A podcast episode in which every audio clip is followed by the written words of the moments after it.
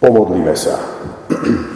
Drahý náš nebeský Otče, z Tvojej milosti sme mohli prežiť ďalší cirkevný rok vo svojom živote. Ďakujeme Ti za jeho slávnostnú polovicu, ktorej sme mohli počúvať príbehy od Ježišovho narodenia, cez jeho verejné pôsobenie, utrpenie, ukrižovanie, vzkriesenie a vstúpenie až po zoslanie Ducha Svätého. Ďakujeme aj za príležitosti v bezslávnostnej polovici cirkevného roka. Vďaka za to, že sa Tvoje slovo, Tvoj zákon i evanjelium aj v tomto chráme mohlo zvestovať a sviatosti sa prisluhovať. Ďakujeme za spoločenstvo, ktoré sme tu s Tebou, náš Bože, mohli mať, ale aj za spoločenstvo medzi sebou.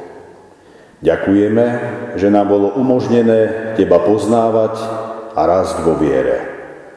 Prosíme o Tvojho Svätého Ducha aj pre túto chvíľu, keď sa v kázni Tvojho slova chceme zamerať na večnosť. Pomáhaj nám, aby sme si Tvoje slovo vykladali správne a v čistote. Buď nám aj teraz milostivý a Tvoje slovo nech je pre nás sviecou, ktorá nás chce viesť po ceste do Tvojho nebeského kráľovstva. Amen. Milé sestry a bratia, z úcty naproti slovám z písma svätého povstaňte a vypočujte si slova biblického textu, ktorý budem čítať z Markovho evanjelia z trinástej kapitoly z veršov tridsaťjeden až tridsaťsedem takto. Nebo a zem sa pominú, ale moje slova sa nikdy nepominú.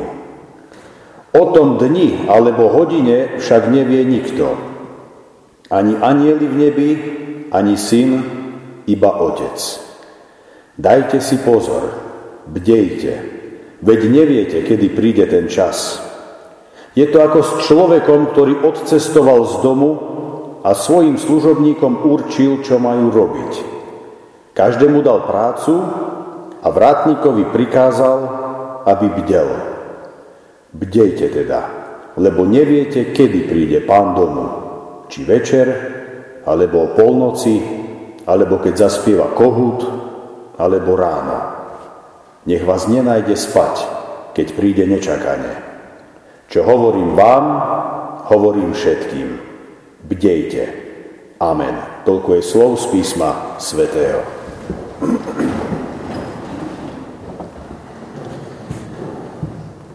Milé sestry, drahí bratia vo viere, posledná nedeľa v cirkevnom roku sa zvykne nazývať, ako už bolo naznačené, ako nedeľa večnosti, nakoľko počas nej myslíme na svoju vlastnú smrteľnosť, dočasnosť a pominuteľnosť.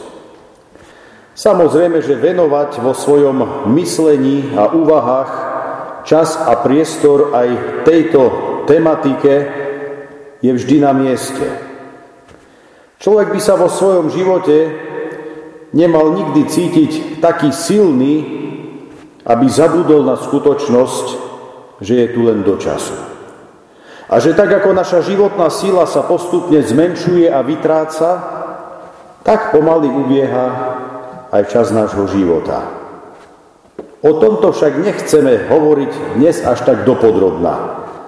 V podstate si asi každý veriaci človek nad týmito udalosťami e, oveľa viac ako inokedy intenzívne premýšľa na sviatok pamiatky zosnulých. A tu sme si pripomenuli v podstate iba nedávno. A tak sa ja v tejto kázni chcem vyhnúť nejakej takej duplicite a svoje úvahy chcem posunúť trošku ďalej. Oficiálny názov tejto poslednej nedele je Nedeľa večnosti. Úlohou tejto nedele však nie je nás iba upomínať na našu vlastnú smrteľnosť, ale v prvom rade na večnosť, ktorá bude nasledovať. Na večnosť ako takú nás upozorňuje aj prečítaný text, ktorý nám zaznel z Markovho evanjelia. Podľa tohto príbehu večnosť je istá. Rovnako tak, ako je isté, že Ježiš zomrel, stal z mŕtvych a vstúpil na nebesá. Večnosť je istá, rovnako tak, ako je isté, že Kristus opäť príde, že sa na túto zem vráti. On sám na viacerých miestach v evanjeliách hovorí o týchto skutočnostiach. A my nemáme dôvod o jeho slovách pochybovať. Veď doposiaľ sa všetko stalo tak, ako je napísané. Večnosť, milí priatelia, je teda v podstate istá záležitosť. A takto to poníma aj každý úprimne veriaci kresťan. Nad tým nie je veľmi čo špekulovať alebo pochybovať o tom. Otázka je len, čo pre človeka večnosť ako taká bude znamenať, respektíve v akej forme a kde tú večnosť strávime. Je pre nás večnosť a tým aj očakávanie druhého príchodu Pána Ježiša radostnou udalosťou, alebo je to skôr záležitosť naplnená zdesením, strachom, obavami a hrôzou? Sestry a bratia, pravda je v podstate taká, že tak téma ľudskej smrteľnosti, ako aj téma večnosti, a tá asi ešte o mnoho viac, sú v dnešnej dobe relatívne dosť také cudzie a tabuizované. O tomto ľudia neveľmi radi hovoria. Na to človek jednoducho nechce myslieť, možno zo strachu, aby si to neprivolal, alebo neviem. Z času na čas sa síce aj v televízii, či v rádiu možno objaví nejaká tá relácia, ktorá pojednáva o smrti a tak podobne, čo je iste chválihodné, ale o večnosti toho veľa nepočujeme. Dnes si každý skôr chce vychutnávať a užívať život na tomto svete. O nejakú večnosť veľmi nestojí. To je typické pre konzumnú spoločnosť, v ktorej žijeme. Neraz to potom vyzerá tak, ako by sme tu mali byť na tomto svete navždy. Ako by väčšina, ako si pozabudla na to, že ono tomu raz všetkému príde koniec. A čo potom? Ale na to, ako keby málo kto myslel. O tom sa nebavme, o tom nehovorme. Nemôžeme prejsť na druhú tému. Pre mladého človeka je to ešte príliš depresívne, aby nad niečím takým uvažoval. V strednom, produktívnom veku sme zas zanepráznení a zahltení prácou a zabezpečením rodiny alebo samého seba. Tak možno aspoň, keď budeme na dôchodku, by bolo dobre sa zamyslieť nad tým, na čo som tu, čo je mojím životným poslaním a krédom a ako to vlastne so mnou všetko skončí. No niekedy ani vtedy si na to človek nenájde čas. A zrazu príde koniec, a ten môže prísť aj celkom neohlásene a je neskoro. Sestry a bratia, prečo však toľko nechutí a neochoty baviť sa a zamýšľať sa nad tým, čo je po našom narodení druhou vecou, ktorá je spoločná pre nás všetkých? A to je smrť a následná večnosť. Som presvedčený o tom, že jedným z kardinálnych dôvodov bude už spomínaný strach. Človek sa bojí hovoriť o niečom, či púšťať sa do niečoho, na čo možno nie je pripravený, alebo čo nemá pod kontrolou, čo nedokáže nejakým spôsobom ovplyvniť. Dnešný kázňový text, milí priatelia, nám však podáva pomocnú ruku k tomu, aby sme aj my prekonali tento strach.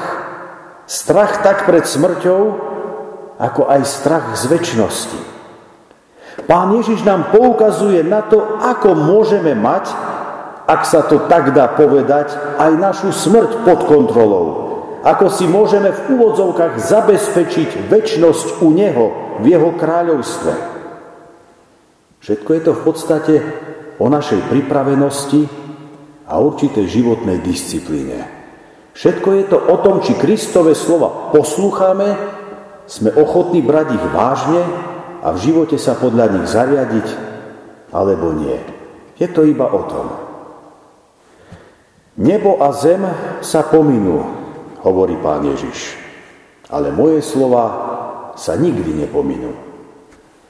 Niečo teda predsa len existuje, čo sa protiví pominuteľnosti, ktorou sme konfrontovaní na tomto svete. Nie je to nikto iný ako Boží Syn. Jeho slovo nás s ním aj dnes spája. A preto, milý kresťan, nepodceňuj čítanie písma svätého. Počúvaj ho na bohoslúžbách, príjmi ho s vierou a mocne sa ho drž. Využi pomôcky, ktoré slúžia na čítanie písma svätého. Mimochodom prišli nové tesné brány na rok dvetisícdvadsaťtri, to je dobrá pomôcka. Bolo by dobre, keby sme ich predali, že by sa nám vrátili peniaze do kasy. Ale tak o tom viete. Príjmi ho s vierou a mocne sa ho drž. Potom môžeš ísť i ty v ústrety smrti a večnosti bez strachu a obav.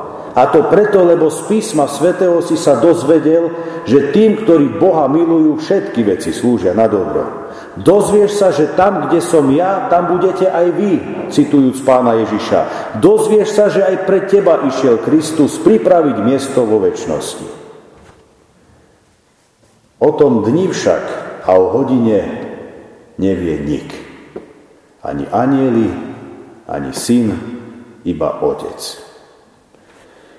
Milé sestry, milí bratia, keď sa blížia nejaké veľké sviatky v roku, v našom prípade najbližšie budú Vianoce, robíme zväčša veľké prípravy.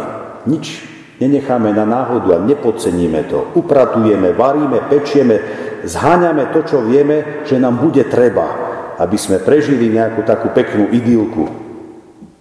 Počas sviatkov k nám totiž je dosť pravdepodobné, že niekto môže prísť na návštevu. Aj keby sa nikto vopred neohlásil, predsa s najväčšou pravdepodobnosťou môžeme niekoho očakávať. Rodinných príslušníkov, kamarátov, susedov. A tomu zodpovedá aj naša príprava. Nechceme byť zaskočení, keď k nám už niekto príde a zaklope na dvere. Spamätať sa vtedy je už neskoro, to je fakt. Človek je teda v istých veciach prezieravý, keď chce. A dokáže veľmi racionálne predvídať sled udalosti alebo vývin udalosti. Musím sa dobre pripraviť ešte predtým, než dorazí samotná návšteva, ktorú chcem prijať tak, ako sa patrí. Musím všetko stihnúť ešte pred samotnými sviatkami, pretože potom už budú obchody zavreté, potom už nebude kedy ani vypekať, ani pratať, ani nič.